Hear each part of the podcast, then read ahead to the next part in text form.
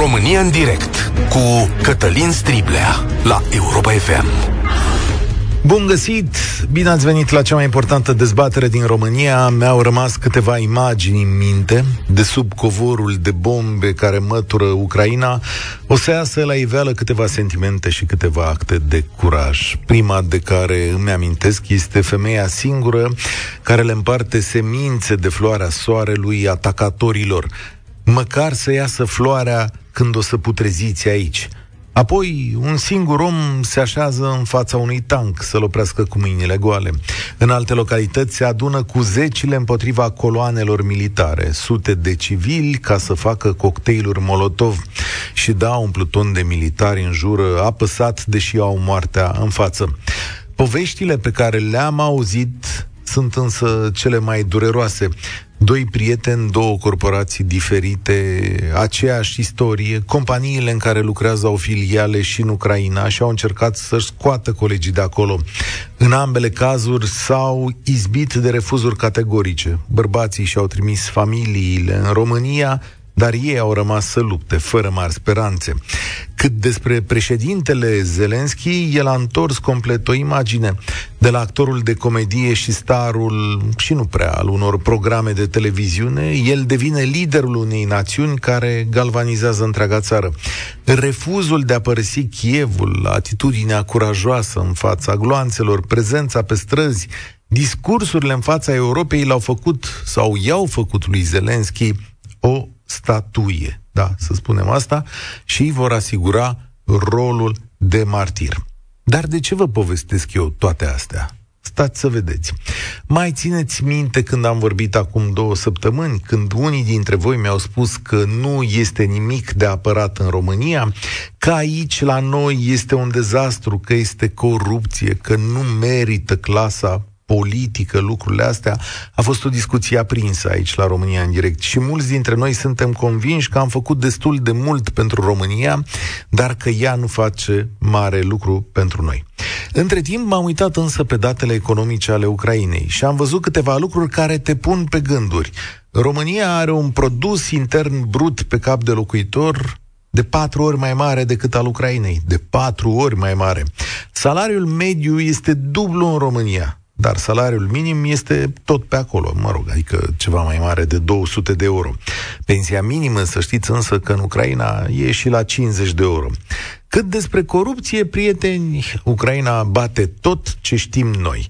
Las deoparte indexul de corupție pe care îl fac diverse organizații și care spune că Ucraina este cea de-a doua, cea mai coruptă țară din Europa, cea de-a doua. Știți care e prima, nu? Adică bănuiesc că vă imaginați, nu, nu noi, ci Rusia este cea mai coruptă țară din Europa. Și adăugați la asta poveștile pe care le-ați auzit și în programul ăsta.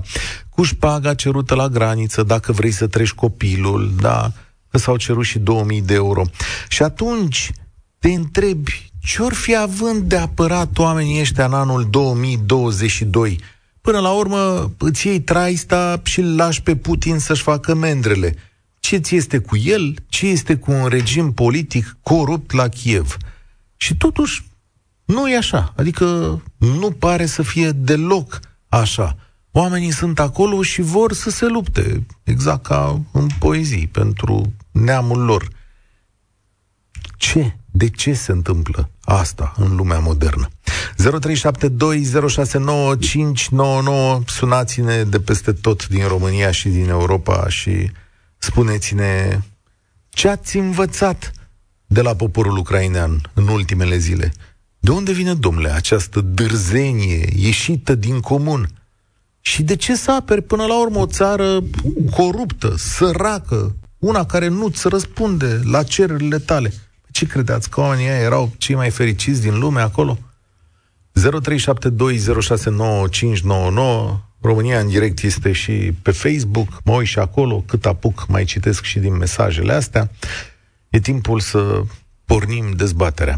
Marian a sunat primul, bine ai venit la noi. Bine v-am găsit. Uh, nu știu ce pot să spun de faptul că cei mână în luptă pe acești oameni, sau cât de tare își iubesc ei patria, uh, trebuie să ne gândim uh, și nu știm care e exact adevărul acolo. Pentru că gândiți-vă că noi am fost primii care au oferit o revoluție în direct, noi românii. Uh, trebuia să vină o zi în care să, să, să se uh, desfășoare și un război în direct. Păi nu e primul, să știi că ăsta e mai aproape de noi, adică da, războaie indirect sunt la televizor nu, de ceva. Nu au, f- nu au fost ca ăsta. Păi nu au deci fost gândiți-vă că... că s-au dus americanii și au ras da. mii de oameni în, în Irak. Mii de oameni de civili. N-a zis nimeni nimic de ce, cum și în ce fel. Dar să lăsăm asta deoparte.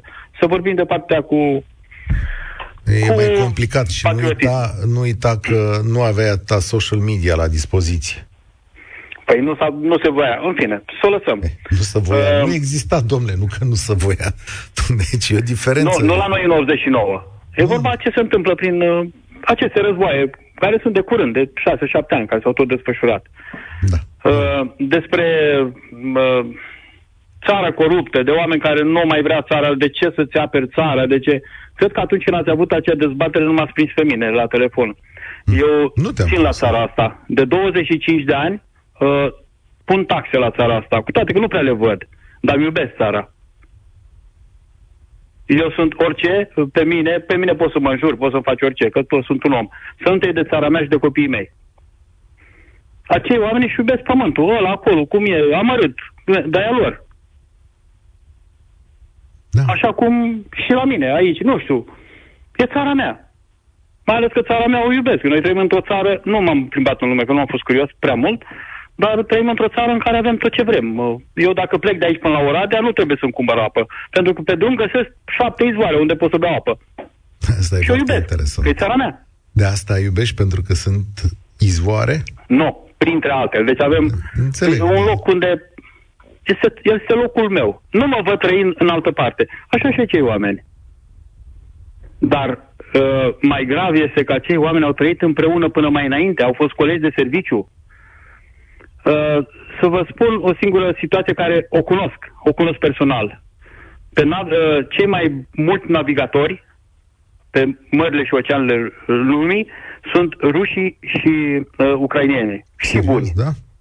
În momentul de față sunt nave de pasageri, acele nave de pasageri care au câte 1500 de oameni personal. Au câte 6-700 de ruși, 6-700 de ucrainieni. Vă gândiți ce este acolo?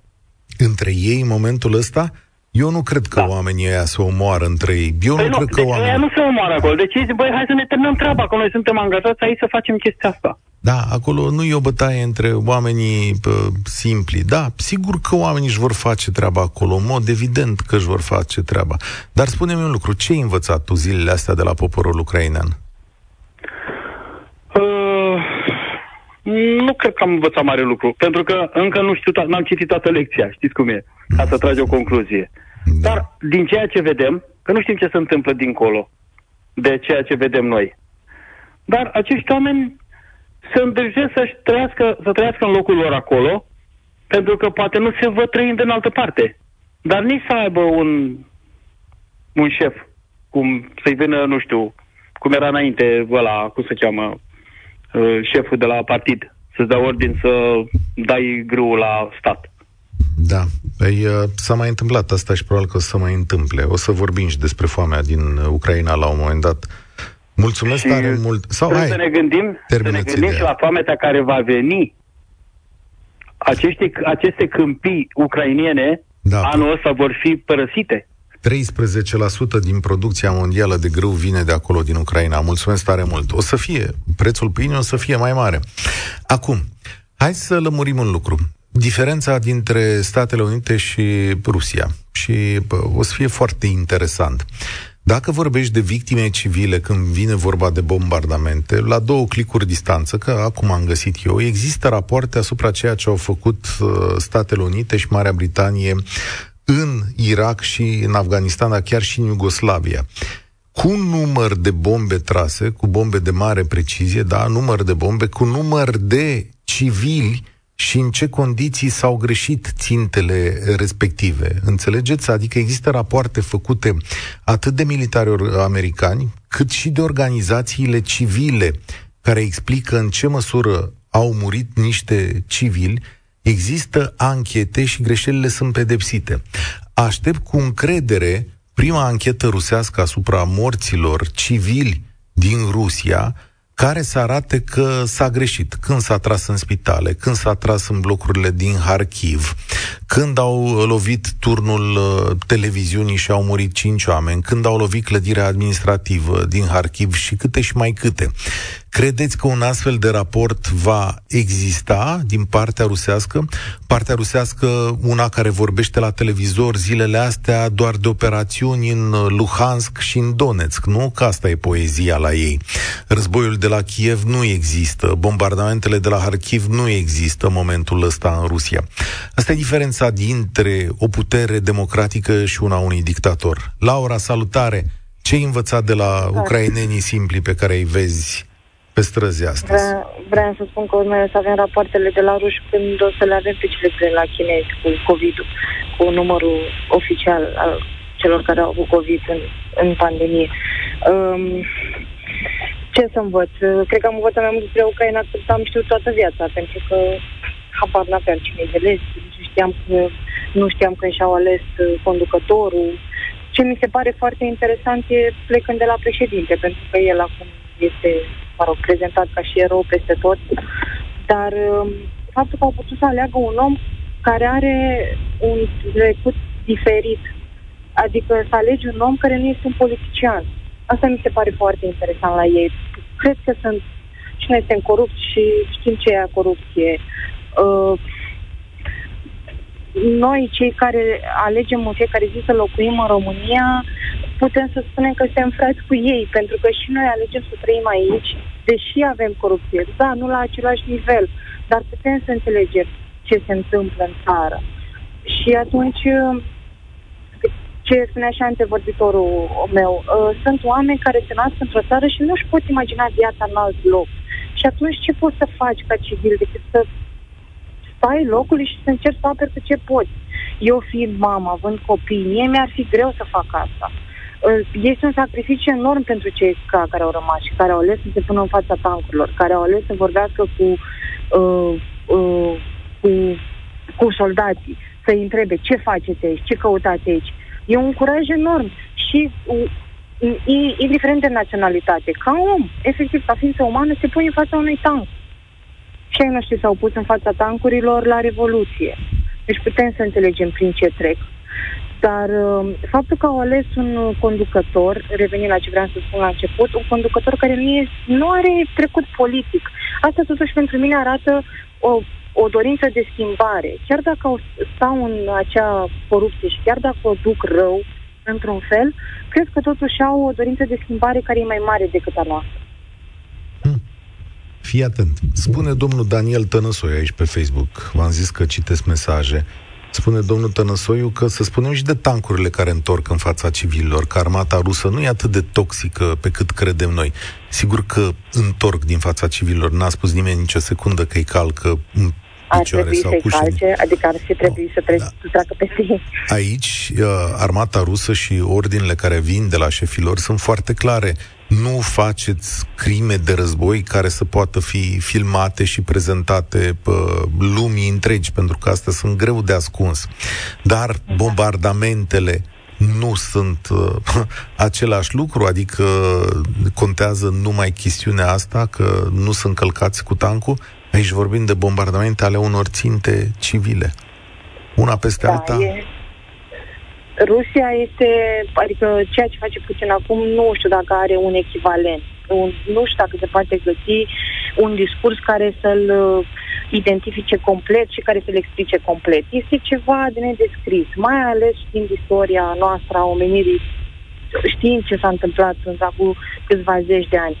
Uh, noi acum avem și tehnologia la zi, putem să vedem lucrurile din toate unghiurile și foarte repede e și, un, e, și o binecuvântare, dar e și un blestem.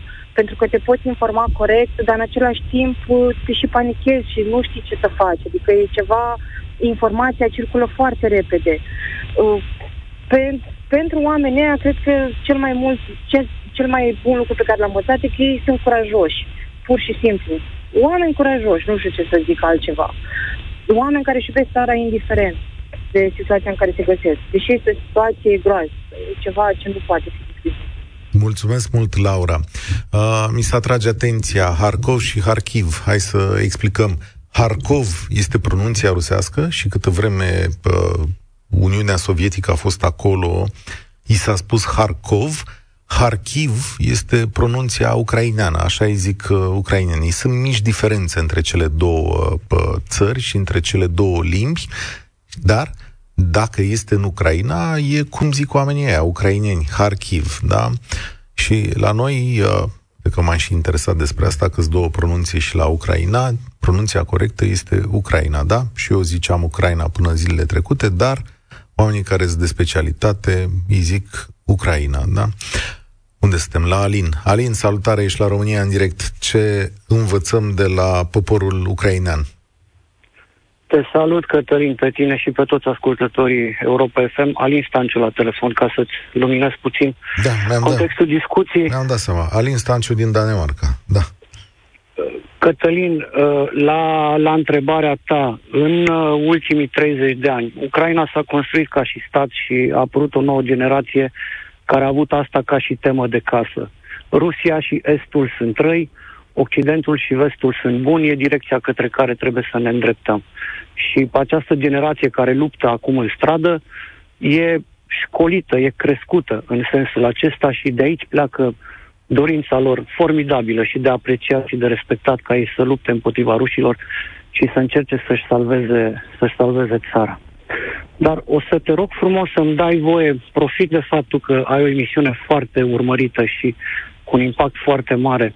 Și o să vreau să spun că uh, noi cei din diaspora ne-am organizat și am încercat să ajutăm pe, pe ucrainienii care au ajuns în România să, să părăsească România, asta fiind dorința lor, să ajungă în alte țări, dar am ajuns din a ajuta ucrainienii care au ajuns în România să plece în Europa să fim uh, bombardați de mesaje ale ucrainienilor care sunt încă în Ucraina și care vor să plece de acolo. Și aș vrea să le atrag atenția tuturor celor care ascultă că există o diferență între ceea ce noi aflăm și vedem în mass media și ceea ce se întâmplă de fapt în Ucraina și starea lor de spirit. Adică? Și primul, primul mesaj care vreau să-l spun tuturor, celor care vor să facă un bine și publică tot felul de anunțuri și tot felul de mesaje, oameni buni, nu mai scrieți date publice legate de nume, numere de telefon și loc în care se află oameni care vor să părăsească Ucraina. Există un război informațional fantastic declanșat de Rusia și în Ucraina oamenii sunt sfătuiți să nu își dea datele, să nu își dea numele, să nu își dea locul, să nu își dea numărul de telefon. Imensa majoritatea acestor mesaje care apar sunt false și sunt diseminate de către ruși. Folosiți metode securizate să transmiteți aceste informații. Luați legătura cu oameni care s-au organizat, luați legătura cu ONG-uri, luați legătura cu grupuri care au logistica necesară și transmite, transmiteți aceste mesaje care sunt verificate, sunt oameni care ne, ne, ne asistă, șoferi cu experiență, care au tranzitat Ucraina, care cunosc zona, oameni de acolo. Nici nu pot să, să, să-mi adun vorbele. Am primit un telefon de la o mamă care îmi spunea dacă nu puteți să ne ajutați, măcar ne puteți trimite ceva de mâncare. Sudul Ucrainei se aglomerează de foarte mulți ucrainieni care vor să fugă din cauza războiului, dar nu vor neapărat să plece, nu încă sunt în stand-by, se trag aproape de graniță. Presiunea este foarte mare, greul de-abia începe. Oamenii care s-au mobilizat și care vor să tra- trimită ajutoare, să o facă în continuare, dar să fie, să fie organizați. E, e nevoie disperată de materiale medicale. Mergeți la mașină, deschideți trusa medicală de la mașină, cred că n-ați făcut-o niciodată. Vedeți ce e acolo în trusa aia. Asta este nevoie în Ucraina. E nevoie de folii termoizolante, acele folii de aluminiu. E nevoie de, de, de, de alimente neperisabile. Da. E nevoie de lanterne și baterii. Problema... S-au organizat oameni care trec în Ucraina, care fac aceste transporturi umanitare Puteți... și care aduc refugiați și îi lasă la coada de la graniță. Ei nu-i transport în România, că nu pot trece peste peste voința da. autorităților ucrainene. Rugămintea mea este să vă interesați, mulțumesc tare mult, uh, Alin, rugămintea mea este să vă interesați întotdeauna când faceți tipul ăsta de ajutorare și, atenție, reveniți la discuția de ieri, când doamnele prezente în graniță v-au explicat cum trebuie abordați refugiații ucraineni, care la rândule sunt speriați și de ceea ce găsesc aici, nu numai de ceea ce lasă în urmă, da? Trebuie să uh, le vorbiți frumos, să fiți calmi și, în general, fiind vorba de femei cu copii, să fie abordate de tot de femei pentru că au mai mare încredere. Ei nu știu ce găsesc aici. Vă întorc însă la discuția de astăzi. La România în direct v-am întrebat după o săptămână de război și după o săptămână în care am văzut nenumărate fapte de dârzenie ale ucrainenilor, ce ați învățat de la națiunea aceasta? Cristiana, salutare! Ești la România în direct. Salutare, Cătălin! Urmărind uh, evenimentele din uh, Ucraina, din aceste zile destul de urâte pentru ei și pentru întreaga Europa, uh, mi-am amintit câteva versuri din uh, scrisoarea a treia, și anume, eu îmi apăr sărăcia și nevoile și neamul, pentru că se vorbește de Ucraina, că este o țară foarte sărăcă. Și de aceea tot ce mișcă în țara asta, râul, ramul, mi-e pietă numai mie, iar ție dușman ți este, dușmănit vei fi de toate, fără a prinde chiar de veste, nu avem moști, dar iubirea de moșie e un zid care nu se înfiorează de a ta faimă Putin. Ce am învățat? Să luptăm pentru dreptul nostru și pentru identitatea națională. Uh, chiar dacă suntem nemulțumiți de politicieni, așa cum uh, spune toată lumea, cei de apărat în România, suntem nemulțumiți de politicieni, să nu ne identificăm totuși cu ei și să învățăm să nu mai fim uh, obedienți. În primul rând, să învățăm să mergem la vot și să nu mai dormim pe ureche și parafrazându-l pe Goia, aș putea spune că somnul națiunii naște monștri. Asta am învățat, să, să învățăm să luptăm pentru dreptul nostru. Și am mai învățat și... ceva. Să știi, care mi se pare foarte important. Am învățat că împreună suntem mai puternici. Chiar absolut, suntem. absolut. Asta mi se pare o mare învățătură a acestor zile.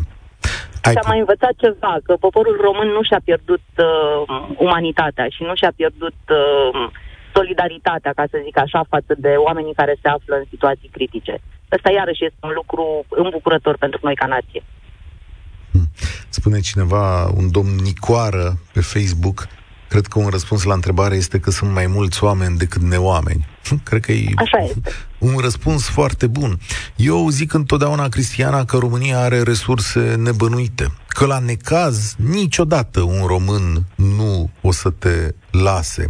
Nu o să te lase la greu. Da, să știi că asta. Ai putea să faci ca ei? Ca ucrainienii? Uh-huh. Cu siguranță da. Cu siguranță da și asta o spun din toată inima. Chiar dacă nu sunt uh, vreo războinică uh, cu arma în mână, cred că um, o situație de genul ăsta mi-ar datoria să, să capăt forța de a merge chiar și cu arma în mână. Da și forța de a te despărți de cei dragi, că și asta e la fel de important. Eu astăzi, mulțumesc tare mult, Cristiana, eu astăzi nu știu cât dintre bărbații din Kiev o să rămână în viață sau o să rămână în libertate. Nu știm ce are de gând Putin, o să vorbim mâine cu Arman Goșu care vine în studio, nu știm ce are de gând Putin când va cuceri acest oraș. El crește presiunea în continuu, nu știm dacă o să cucerească, dar crește presiunea acolo. Nu știm cum se va termina, va fi foarte greu pentru familiile lor. Și totuși acești oameni sunt încă acolo și au decis să-și lase viețile comode ca să meargă mai departe în felul acesta fără a avea, cum să zic, șanse de câștig foarte, foarte mari. Ce fi îndemnat? Radu, salutare, ești la România în direct. Uh, bună ziua! Eu cred că oamenii luptă în războaie ca să-și apere în primul rând nu idei abstracte pentru mare parte dintre noi, uh, cum e patriotismul, să-și apere țara, președintele, steagul, uh, ei își apără locuința, își apără cartierul, își apără familia, își apără uh, viitorul copiilor. Uh, nu uitați că Ucraina are peste șapte milioane de copii. Adică uh, oamenii ăștia își apără ce au mai aproape și își apără viitorul. Ei ca și nu puteau să trăiască, dintre... să aibă viitor în Rusia, uite-te câți oameni sunt la Moscova. Nu, nu le e tocmai rău, nu? Adică le, păi, le e rău, dar nu e cel mai rău de pe planeta asta, la Moscova, la Novosibirsk, la unde se mai întâmplă lucruri de astea. Da, dar oamenii acum sunt bombardați. Cartierul e bombardat. Nu o unitate militară în creierii munților. Nu. Sunt locuințele proprii. Școala copilului este bombardată. Oamenii ăștia își apără, în primul rând, ce au aproape pentru ei. Da? După aceea, da, eu cred că vin și celelalte, își apără dreptul de a vorbi în limba uh, lor, își apără dreptul de a avea uh, statalitatea lor, de a-și alege președintele lor, de a-și alege mm, conducătorilor. Uh, dar eu cred că, în primul rând, își apără uh, ce mai aproape pentru ei. Orașul lor, acum este ceva personal pentru fiecare dintre ucrainieni.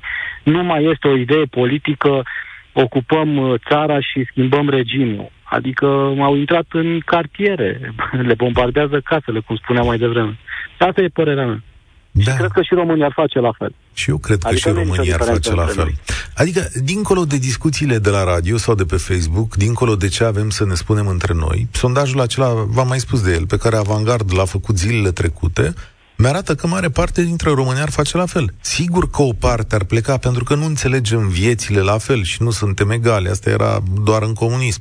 Nu toată lumea crede că e datoare. Dar eu sunt convins că mulți români vor rămâne aici și își vor face datoria la fel. Eu cred că foarte mult simt la fel pentru locurile astea și poate exact din motivele pe care le spui tu, că oamenii nu vor să schimbe viața așa cum au cunoscut-o. Și în orice caz, poate, nu vor să trăiască sub o autoritate de genul Rusiei. Cred că ne-am lămurit cu toții astăzi cine este Rusia, nu? Adică Uh, mai este și problema istorică dintre cele două popoare. Adică foametea pe care a cauzat-o statul sovietic ucrainienilor este întipărită în memoria colectivă. Vă dați seama cum ar fi să creșteți cu bunici care vă povestesc uh, cum își mâncau frații când, uh, după ce decedau în, uh, în acea perioadă de foamete. 32 adică, și 33, în, da, da holodomor. Încă este, așa. da, încă este, părerea mea, întipărită uh, adânc în memoria colectivă uh, acel genocid. Să nu uităm a fost aproape de genocid. că acel genocid nu a fost o secetă și o nenorocire de asta uh, planetară așa apărută din senin. Să nu uităm că au existat și există documente care arată că foametea a fost organizată, de aici și spune genocid. Că rușii au organizat această foamete împotriva unui grup național și că le-au luat resursele alea puține care mai erau. Și că vreme de câțiva ani i-au silit să moară ca să pur și simplu să-i ocupe. Cred că ăsta e termenul sau să-i țină mai bine sub stăpânire. Am altă explicație hmm. la chestiunea asta. Eu, a fost o lipsă de umanitate, altceva, adică ă, poporul ă, sovietic nu murea ă, fără hrana confiscată de la etnicii ucrainieni din Ucraina de astăzi.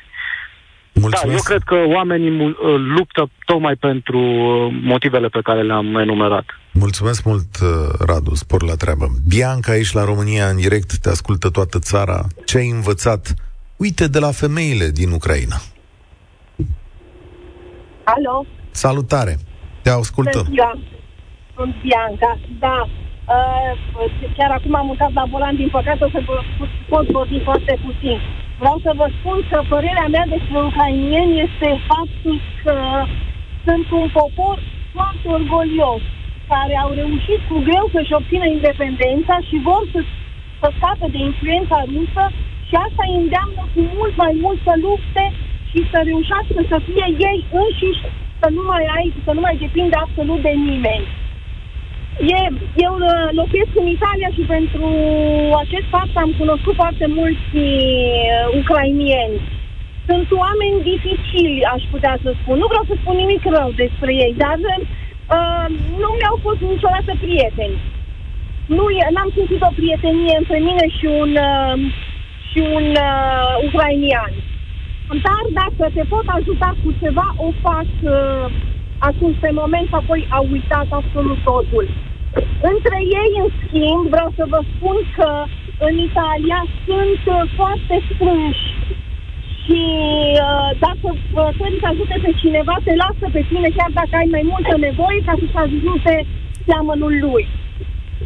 Noi nu facem da, la fel? E... Românii nu suntem și mai noi uniți? facem la fel, dar totuși suntem diferiți. Totuși cred că mai degrabă aș ajuta pe cel care are mai multă nevoie și aș văzea un român de-al meu, mă gândesc. Și uh, ce vreau să vă spun este faptul că uh, și noi am avut influența rusă, am, am simțit-o de-a lungul anilor destul de mult și mi-au creat uh, probabil diverse probleme și nouă și am suferit destul. Și atunci, în momentul în care reușești să-ți obții o, o independență și poți să decizi tu pentru țara ta, nu văd de ce ar trebui să accept uh, ceea ce îți propune o altă țară care nu mai are nicio legătură cu tine și nu, mai, nu văd de ce ar trebui să, să te oblige să te comporți în un anume fel. Da, îți mulțumesc tare mult. Din păcate, legătura asta nu era cea mai bună legătura de la volan. Probabil că ăsta e sentimentul. Probabil că e și o teamă de necunoscut. Probabil că e respingerea Rusiei și a tot ceea ce înseamnă ea. Nu, în Ucraina, oricât de rău ar fi fost, oamenii nu zboară de la ferestre dacă au alte opinii față de guvern aveau televiziuni pro-putere, pro-guvernamentale, sigur au interzis televiziunile rusești în mod evident, sigur că nu e o țară perfectă, dar nu e o țară unde să dă cu novicioc uh, pe opozanții politici, nu? Cred că încă să mai putea discuta acolo. Florin, salutare, ai ajuns la România în direct. Bună ziua dumneavoastră și ascultătorilor dumneavoastră și vă mulțumesc pentru posibilitatea de a vorbi în direct. Vreau să încep prin, prin a prezenta două clișee.